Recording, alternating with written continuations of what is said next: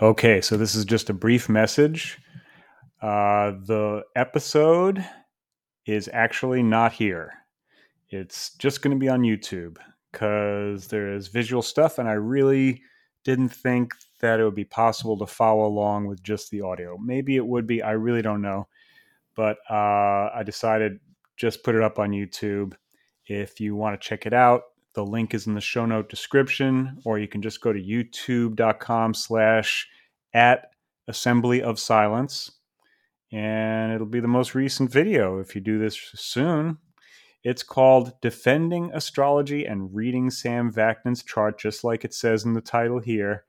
And it's kind of long, but I think it's interesting. I really hope I was able to convey what I believe is the essence of this ancient uh, field of study, art, you could say, perhaps, and bring it into the realm of the rationalists a bit. Because I think the rationalists need to start thinking about the things that they can't understand. There are, if you're going to be reasonable about the world, you have to include the stuff that you can't be reasonable about.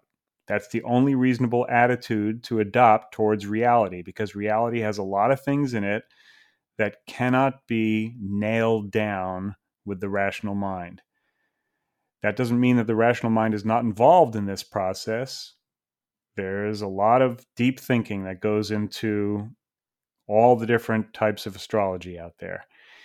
And, you know, I, I personally feel like I've come with, up with uh, a very reasonable approach to it. But, you know, I'm sure that's all a matter of perspective.